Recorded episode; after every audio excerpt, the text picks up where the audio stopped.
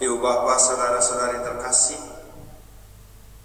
bacaan pertama pada hari ini mengisahkan kepada kita bagaimana Filipus membaptis seorang menteri keuangan Ethiopia yang sedang dalam perjalanan pulang dari Yerusalem.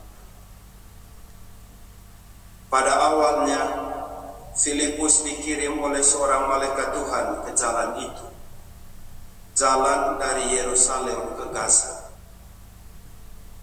Kalau kita tanya Google tentang rute perjalanan dari Yerusalem ke Gaza, kita hanya menemukan jawaban keine Routen gefunden. Tidak ada rute perjalanan yang ditemukan.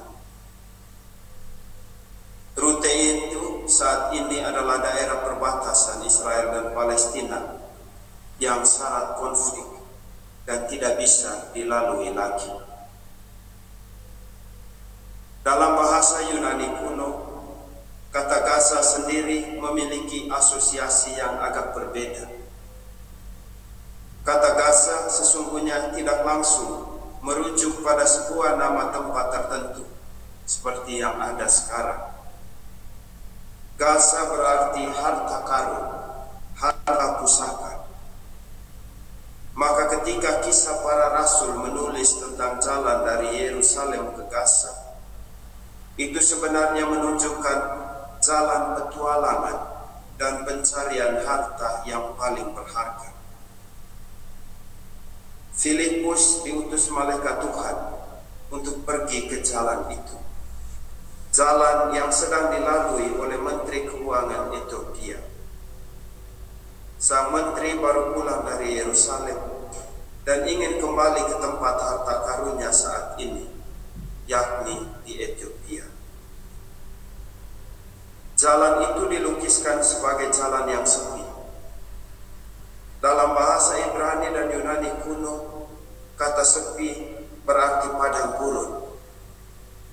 Di sana tidak ada apa-apa, tidak ada kehidupan, hanya kesepian kesendirian, kekeringan, dan kegersangan. Filipus diutus ke jalan itu. Besar kemungkinan bahwa Filipus awalnya tidak mau, karena kemungkinan untuk bertemu orang lain di sana sangat kecil. Filipus yakin bahwa peluang adanya kontak sosial dan relasi yang hangat di sana hampir tidak ada. Namun akhirnya ia bertemu dengan seorang menteri keuangan Ethiopia yang dengan yakin dan penuh iman bersedia menerima harta karun yang tak ternilai harganya dari Allah sendiri, yakni pembaptisan. Filipus pun menjadi tidak ragu dan semakin yakin bahwa selalu ada malaikat Tuhan di jalan-jalan sepi, di padang gurun, atau di tempat-tempat di mana tidak ada kontak sosial dan relasi antara manusia sangat terbatas. Satu bulan lebih kita berada di jalan-jalan sepi, di rumah kita masing-masing karena wabah virus corona. Selama itu pula kita hidup dengan kontak sosial dan relasi antara manusia yang sangat terbatas malah ada yang hidup tanpa kontak sosial yang real sama sekali. Karena di rumahnya hanya ada dia seorang diri.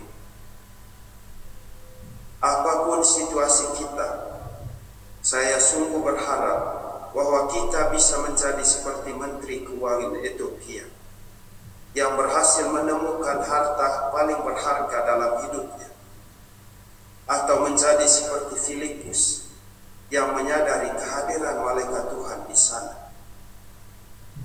Saya berharap agar dalam masa karantina yang telah kita lalui, kita juga telah menemukan sesuatu yang penting, sesuatu yang bermakna untuk hidup kita sendiri dan hidup orang lain. Harta itulah yang kemudian kita bawa dan kita rawat ketika kita sudah berkumpul kembali seperti sedia kala. Tuhan menguatkan kita dan Ia memberkati kita di jalan-jalan semua.